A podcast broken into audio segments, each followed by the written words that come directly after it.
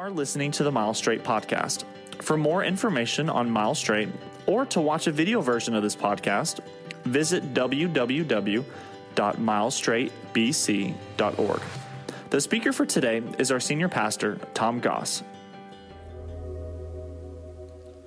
Well, if you picked up a study guide, I'd love for you to grab it and uh, get ready to write some notes down. If you didn't, if you happen to have a scrap piece of paper somewhere, take it out. If not, you can always type it into your phone. And I think we're going to share some thoughts today that will be greatly beneficial for you to hang on to. So if you would, uh, take some notes down today. There are times when, uh, because of time expectations, I have to get certain things done by certain days of the week in order for uh, the ladies to get my notes up on the screens or typed out into the uh, study guides or different things uh, put into the computer for our live stream. By the way, those of you watching live, thanks so much for joining us. Uh, and so, as a result, it, it doesn't necessarily mean that I have always completed my study process.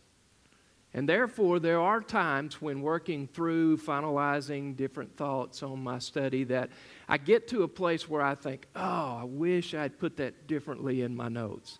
I wish I had submitted it differently for those who will be seeing it later on. I, I wish I had an opportunity to go back and do it over. This is such a day.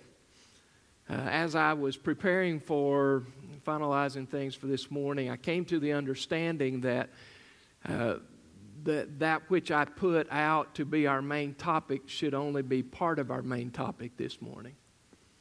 And actually, there's, a, there's another element that has to come before it in order for us to understand the balance of the discussion. If we don't have this part that comes first, then the second part is going to be really vague. It's going to be difficult for us to comprehend. It's going to be really hard for us to understand and accept it and, and therefore it's going to kind of ruin the whole study. So I wish I could do it over. I wish that instead of our, our title being How You Should Respond to Suffering, I wish I could just say, and you write this down and forget about that other one, that you just, you just write this down that suffering has come. Now what? Suffering has come. Now what? And if I could respond to that, there are two things I'd like to say, and these would be the main points. It's not if you have a study guide, but if you don't, you can, you can cheat a little bit. I would say, number one, that there's a reason for suffering. We have to understand there's a reason for suffering. And number two, there is an appropriate way to respond to suffering. Okay, now the reason I added the first one, as I said, if we don't collectively understand that, if we don't get that part, that there's a reason for suffering in life, then we're going to miss out on the, the way that we can most appropriate, appropriately respond to suffering when it comes into our lives. So then let me jump into this. Number one, and this is not for you with the study guides, but this is under point number one. What does what, what is it that causes suffering? I mean, why do, let's just say Christians, why do Christians suffer? Sometimes we get in our minds that we have this, this uh, free pass. It's kind of like we landed on free parking playing Monopoly. You know, you get this free ride, if you will. Uh, and yet, because we're Christians, it doesn't change the fact that life still happens, that suffering still happens, that difficulties still come, that problems still overwhelm, that, that pain and tears flood our pillow at night. We understand that suffering is part of life. If anything, the last year has taught us we have seen very much that suffering is part of life. But why? I mean, why is it that that is reality for us? Quite honestly, there's a lot of reasons.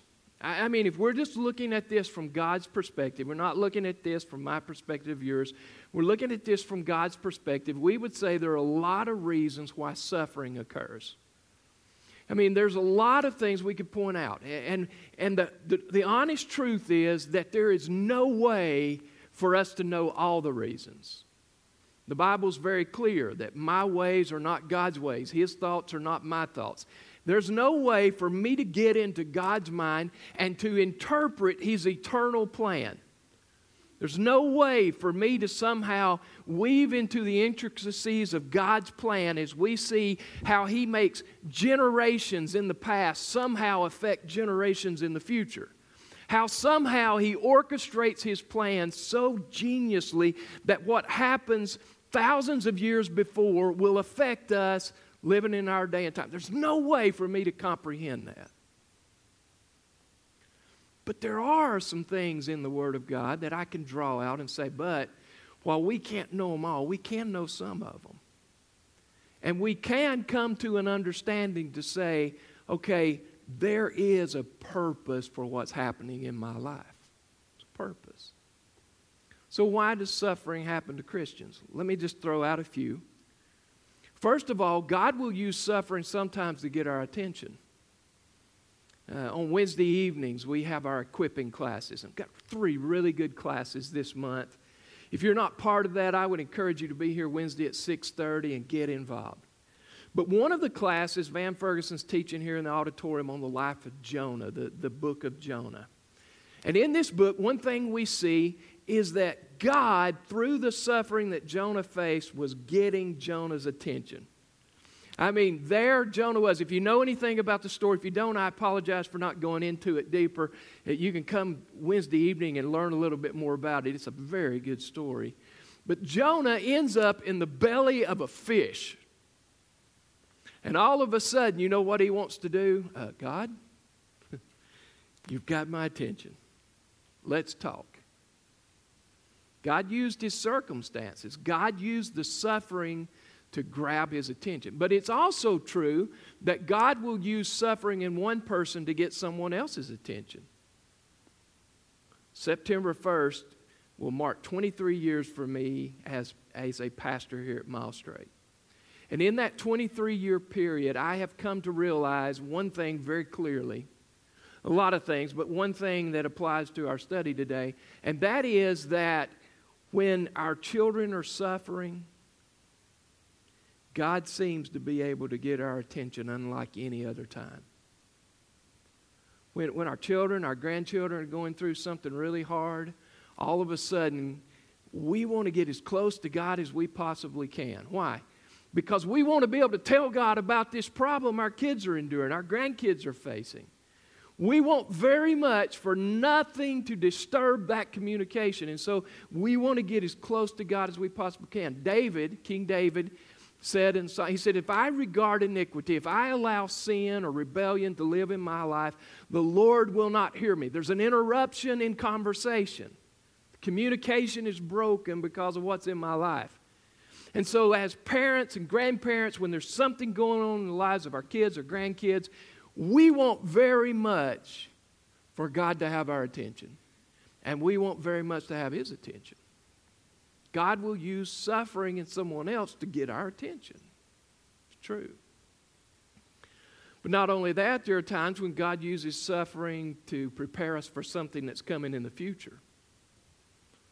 Uh, there are a lot of times that um, God, knowing what's ahead of us, knows that we're not ready for it. And so He begins equipping us, preparing us through little trials or great difficulties in order to equip us to be ready for it when it comes. And it's not always just bad stuff that's down the road we're not prepared for. Sometimes it's good stuff. Sometimes God just needs to humble us a little bit so that when those good things happen, we don't get all prideful and look at me, look at what I've done, but we continue to focus on God through that time. It also is the case when looking to the future that God allows us to go through things so that when someone else does, we've already been there and we can say, you know what, I don't have all the answers. And I know my situation's not exactly like yours, but I can tell you, as I went through something similar, there were a couple of things that really helped me, and here's what they were. We can help them. Paul talks about that. We can be a benefit to someone else because we've already experienced it. God allowed us to go through it so that we could benefit someone else when they face something similar. It's also the case that God will use suffering to teach us to pray. Man, there's something about being in the middle of something really hard, something really painful, that there again we want to get to the communication part. In the good times, we seem to let that slide a little bit. Good times, it's not so important when we got things handled. But all of a sudden, something disastrous hits, some sort of a pain hits, and, and man, we got to get back in touch with God. God uses suffering to get our attention, to teach us, to pray, to get us back in the place we should have been all along. God also shows us in the Bible that suffering sometimes comes as a result of a consequence of sin. Jonah, great example, his sin put him in a very bad place because he told God, Yeah, I know you want me to go there, but I'm going over here instead. God brought a lot of suffering upon him. There was a lot of pain this guy endured because of the fact that he rebelled against God. But not only that, did you know that the consequences of, of sin, the suffering that is brought, can be brought on because someone else has sinned? Jonah, once again, a great example. He was on the boat with a, guy, a load of guys that were uh, experienced sailors, and yet because Jonah had sinned against God, to our knowledge and understanding, none of those guys were even privy to the fact that Jonah had rebelled against God. But because Jonah had rebelled against God, everyone on that ship was suffering. Physical stress, emotional turmoil, anxiety, the loss of all their wealth, all their goods that were on that ship. It's all gone because Jonah rebelled against God. Listen, Never think that your sin only affects you. Never does. Never does. You kill someone, yeah, you're going to be affected. You'll go to prison. You may suffer um, loss of your life, death sentence. But your family also suffers. You know, they, they've got to live with what you've done. They've got to live with the fact that you're in prison. No one wants that for their child. But not only your family, but the family that of the person you killed. I mean, they're innocent in all of this, and yet here they are. They've got a life sentence. Adultery, the same. Yeah, it affects you, but it also affects your family, affects the other person's family. Destruction,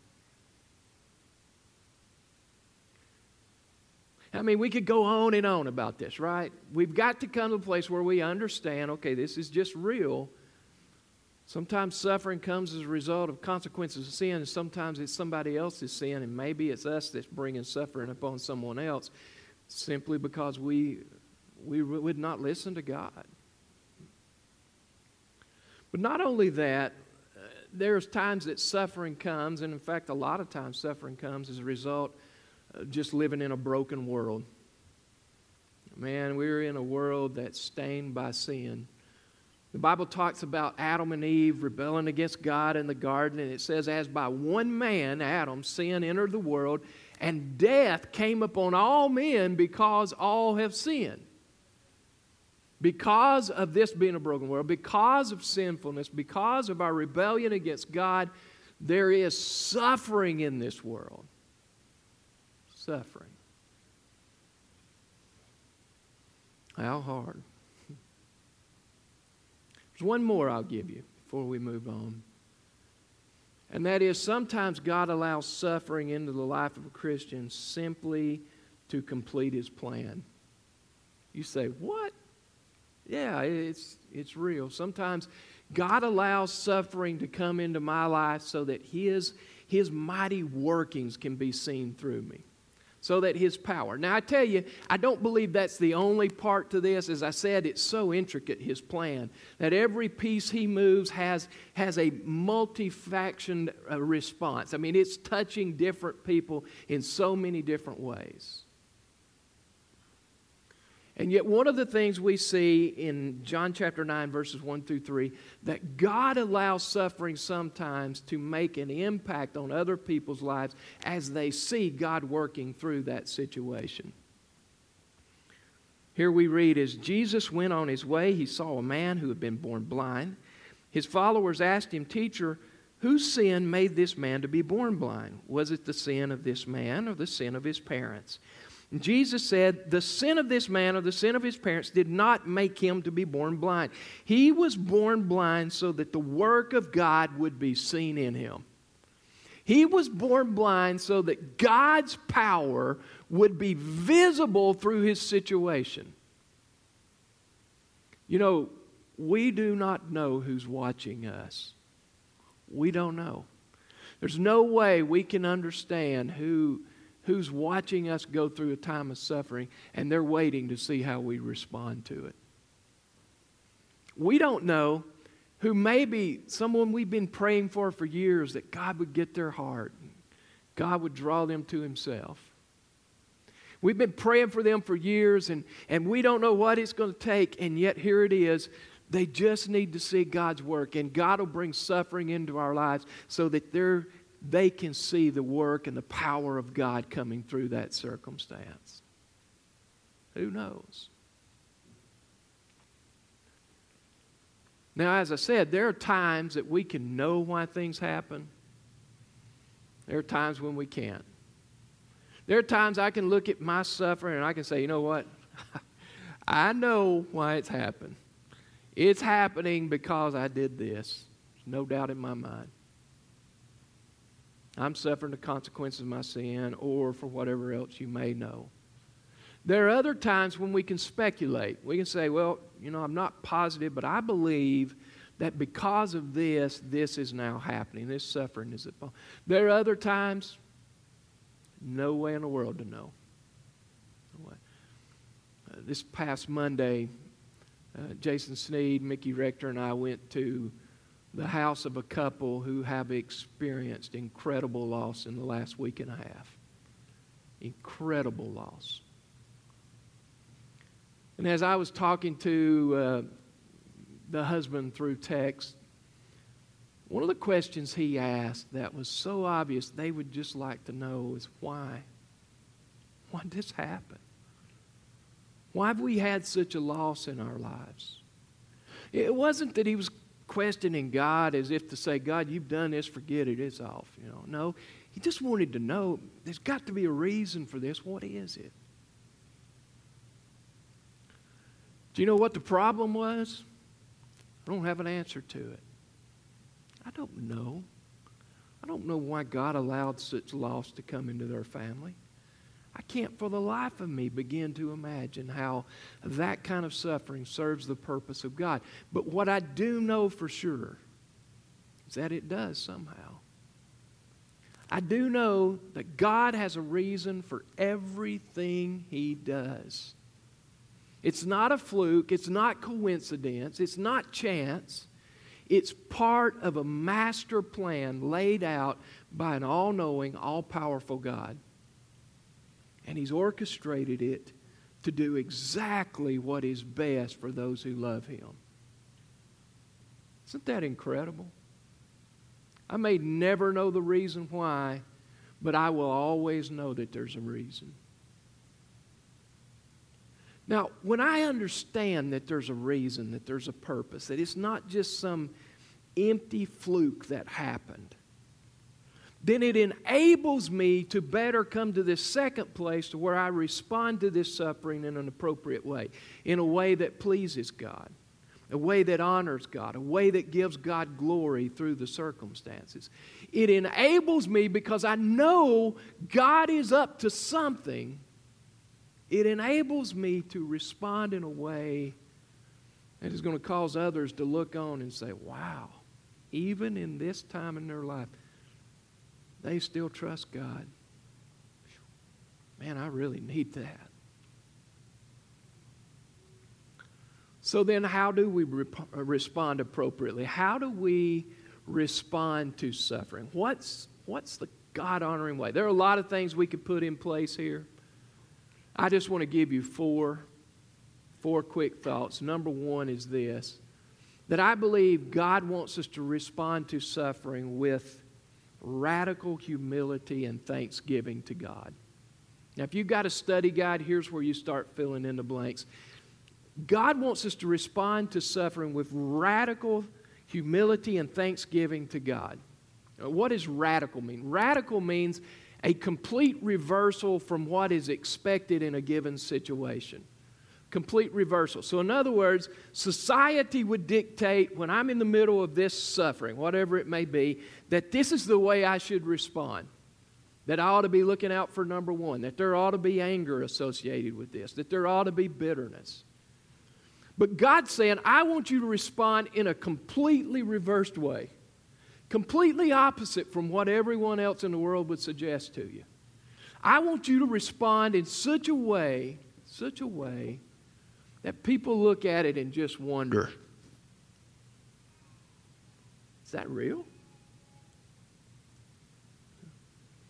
I want you to respond with humility and thanksgiving. Now, let's start with Thanksgiving. Because sometimes we get in the middle of difficulties, Thanksgiving is not the default mode, right? We get in the middle of, of, of pain and, and sorrow, and the last thing we're thinking about is saying, Well, God, thank you for this. And, and honestly, could God really expect us to be thankful in the middle of suffering? Do you know the answer is yes? It may surprise you, but the answer is yes. In fact, 1 Thessalonians chapter 5 verse 18, God says, "Give thanks in all circumstances." Give thanks in the good times. It's really easy to do that. God, thank you. Yeah, I just got a promotion or just got a raise or whatever the case may be. Just got a good report from the doctor. God, thank you for that. For some of us, it doesn't apply to me right now, but it did at one time. God, thank you for letting me pass this grade. Whew.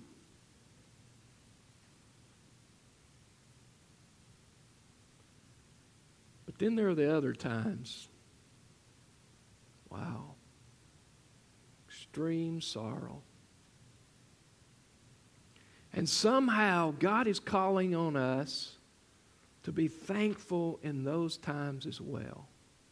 In fact, he goes on to say in the rest of this verse, For this is the will of God in Christ Jesus for you. This is God. You ever wondered what God's will is for your life? Part of it is to be thankful in all circumstances the good times, the bad times, the horrible times.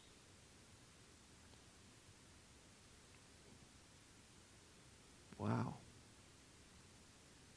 And you know what?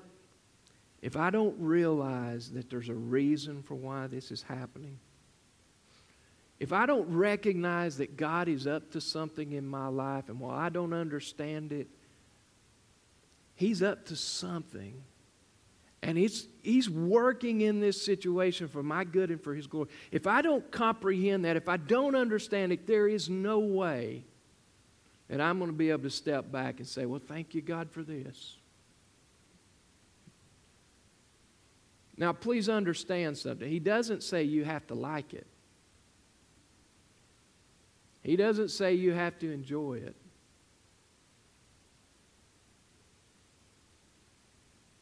But He does say, I want you to be thankful for it.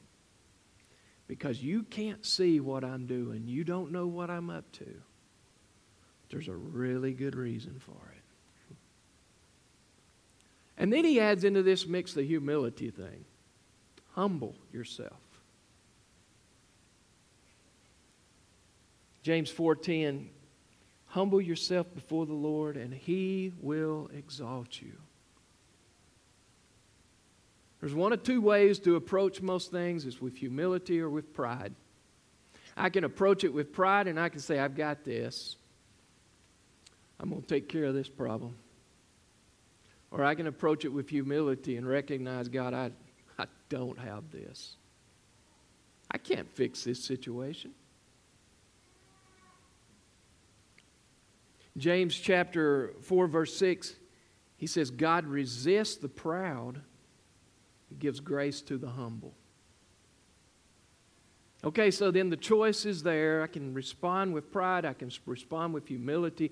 On one side, God said, You respond with pride, I'm going to resist you. In other words, I'm going to say, okay, you think you can do this by yourself? Well, let's see how that works out for you.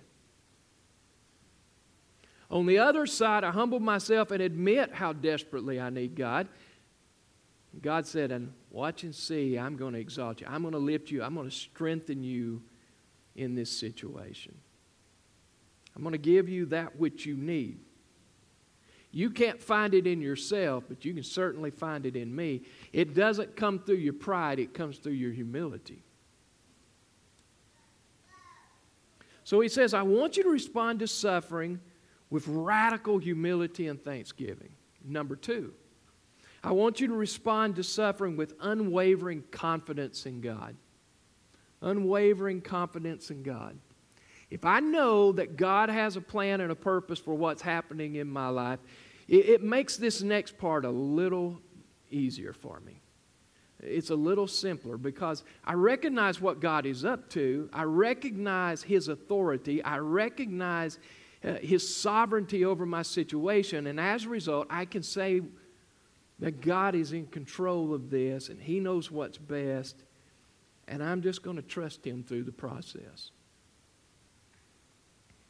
Philippians 1 6, being confident of this very thing, that He, God, which has begun a good work in you, will perform it until the day of Jesus Christ. That He hasn't deserted us. We find ourselves in difficulty, we find ourselves in suffering. God hasn't deserted us, He hasn't abandoned us in the middle of that.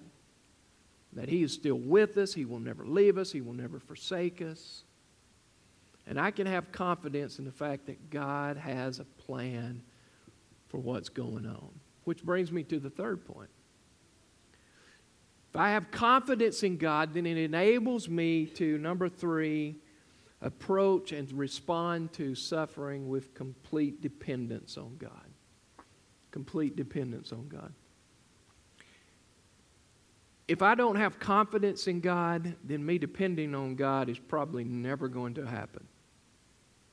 But if, on the other hand, I trust God, God, I've got complete confidence. I don't like what's happening to me, but I know there's a reason for it. I know you're in control of this. I know you're not taken by surprise. You're not sitting in heaven scratching your head saying, Wonder how that happened. No, He knows, knows it all. And therefore, God, because I am unable to fix this situation by myself, I have no ability to change circumstances. I have no ability to, to give myself the resources I need to survive this.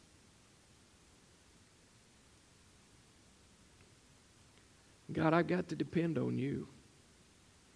Psalmist says it like this Psalm 40, verses 16 and 17. Let all those who seek you rejoice and be glad in you. Let, let such as love your salvation say continually, The Lord be magnified. But I am poor and needy. Yet, this is an amazing thought. Yet the Lord thinks upon me. The Lord thinks about me. In my time of sorrow, in my time of suffering, God has not forgotten me. The blessing of it all is that God knows what's happening in my life. He's thinking about my situation. He cares, and He's at work. What an amazing, amazing thing. There's one final thing I'll throw out for your consideration. That is, God expects us to respond to suffering with extreme anticipation of something far better awaiting us from Him. God wants us to respond to suffering with extreme anticipation that there is something far better waiting for us. You say, well, suffering is never intended to last. You're right. It may be over in a few weeks, it may be over in a few months, it may not end until life ends for me. Yesterday marked the one year anniversary of my dad's death. And I can tell you that while in some ways it's become easier. It's still a great deal of sorrow. There's a great deal of suffering associated with his death. And I can imagine that that will never go away fully. Maybe I'm wrong, but I've seen some of your posts on Facebook, and you've said, you know, it's been 15 years, it's been 20 years, whatever. And you still miss them. You're still hurting over their loss. I can imagine that's going to be the same for me. But there is coming a day when all of that gets pushed away.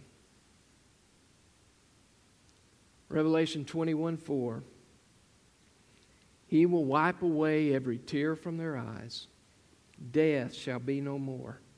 Neither shall there be mourning, nor crying, nor pain anymore, for the former things have passed away. Wow. Someday, someday, not because of how good I've been, not because of the things that I've been able to accomplish in my life, but because of what Jesus Christ did on my behalf on the cross of Calvary. Because of his sacrifice for me, someday, as a result of having received Jesus Christ as my Lord and Savior, when I step from this life into the next, all suffering will be over. I will enter into eternal life in the presence of my Savior to be reunited with my dad, my other family members, and friends who've gone on ahead of me.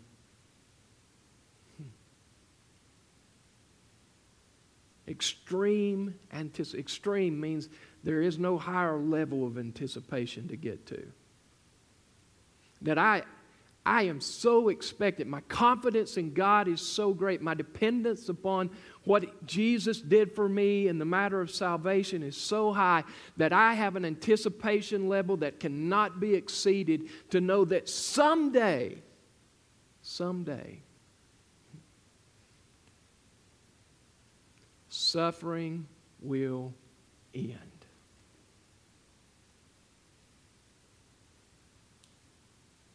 Wow. Why do Christians suffer? Can't always give you an answer to that. But what I can tell you is that there's a reason for it. God has a plan, God has a purpose. And as a result, God wants us to respond appropriately to suffering with humility, with thanksgiving with confidence, with dependence, with anticipation. There's something better waiting.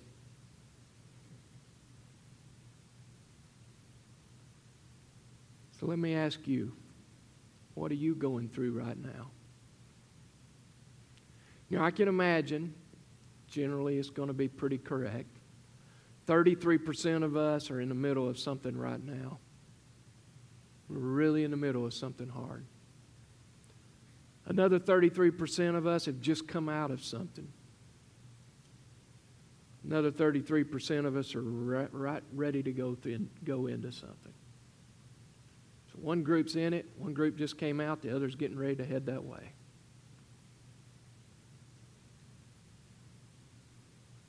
So then, how are we going to respond to what's going on in our lives right now.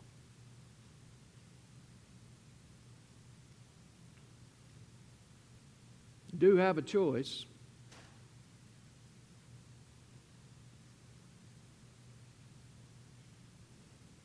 How's that going to be for you?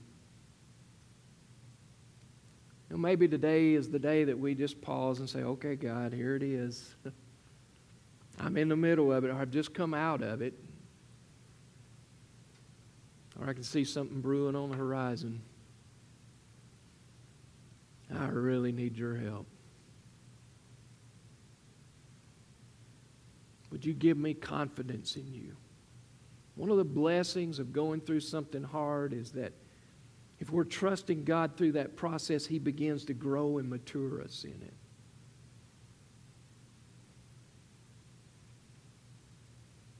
So just to stop and say, God, I, I need you to develop me. I need you to mature me. Help me to trust you through this process. Help me to lean on the joy of something that is lying ahead of me. That this life is not all there is.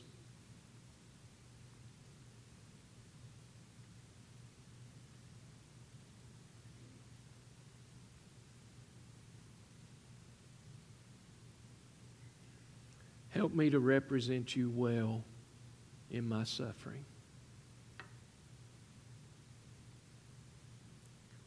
Now, listen, if you don't know Christ as your Savior, then there's a whole different area of concern for you. I mean, honestly, because Christ is not your Savior, you really don't have that one to lean on. You don't have that one to depend upon in the middle of your suffering.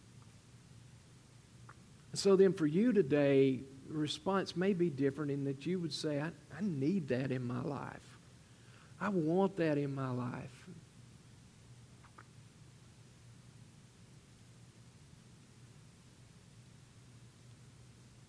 I'm going to ask you just to bow your heads and close your eyes for a second. This is just a real private time between you and God. If, if God's already spoken to you, you know what's up, then you just need to be talking to Him already. But if you say, Tom, I, I really would like to know Christ as my Savior, I just don't know how to go about it. Let me tell you how this works. The Bible says that we have all sinned, we've all rebelled against God, and therefore we fall short of God's glorious standard. We can't get to heaven on our own, it's impossible. So then we need a Savior. Romans 6:23 says that the gift of God is eternal life through Jesus Christ our Lord. That God gave us a gift, that being his son Jesus Christ who died on the cross to pay for our sin. He paid the price of what we had done in rebellion to God. Romans 10, 9 and 10 said that if we will, if we will, if we will confess our sin, if we will confess that Jesus Christ is Savior, and we will admit and recognize that God raised him back to life after he died for us, that we can be saved. It says, for with, the, for with the heart man believes in the righteous, with the mouth confession is made unto salvation. So then here it is. If you know that you've done wrong against God, you've rebelled against Him in some way, and you want Jesus Christ to be your Savior, then it's just simply a matter of saying, God, I know I'm a sinner. Would you forgive me? I want Jesus Christ to be Lord and Savior of my life. I believe you raised him back to life after he died in my place. Would you save me? You say, but Tom, there's not a preacher here. There's nobody sitting beside me that could tell me more. You know, you can talk to God all by yourself. You can. You can tell him what's on your heart right now. That's what prayer is. You're just talking to God. And then if you want to take it a little further, you want to understand more, and right as soon as we're dismissed, the pastors will be up front. I'll be here. The other pastors will. You just come up and say, hey, would you just tell me more? Or you can get a connection card out front, or you can click the link on the pew in front of you to fill out one. And there you can request more information We'll be glad to get that to you. No cost whatsoever. It's just a matter of getting something to you we think will greatly benefit you. So come and see us or request that information. We'd love to take you to the next step. Love to, to walk with you through this process.